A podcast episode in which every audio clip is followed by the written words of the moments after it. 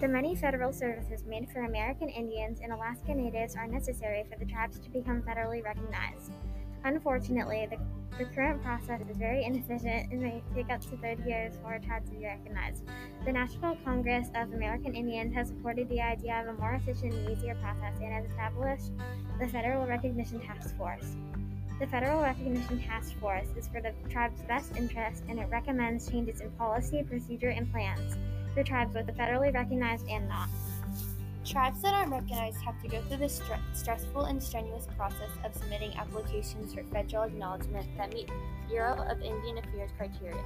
The criteria is harsh and extensive, ensuring that the tribes can govern themselves. This process was established before the 1900s. Many tribes may find it costly and hard to find the historical data necessary to submit for recognition. Instead of doing this, they could also be recognized through the less strenuous process of congressional registration. The difference between being federally recognized and being congressionally recognized is federally is everywhere and congressionally is in the state. The benefits of being federally recognized uh, are it gives tribes legal status and requires the federal government to provide certain benefits.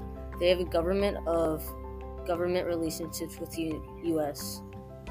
Even though the NCAI's policies policies limit the membership of the tribes to federal and state recognized tribes, they still support the tribes by making the process of being recognized more simple and stress free.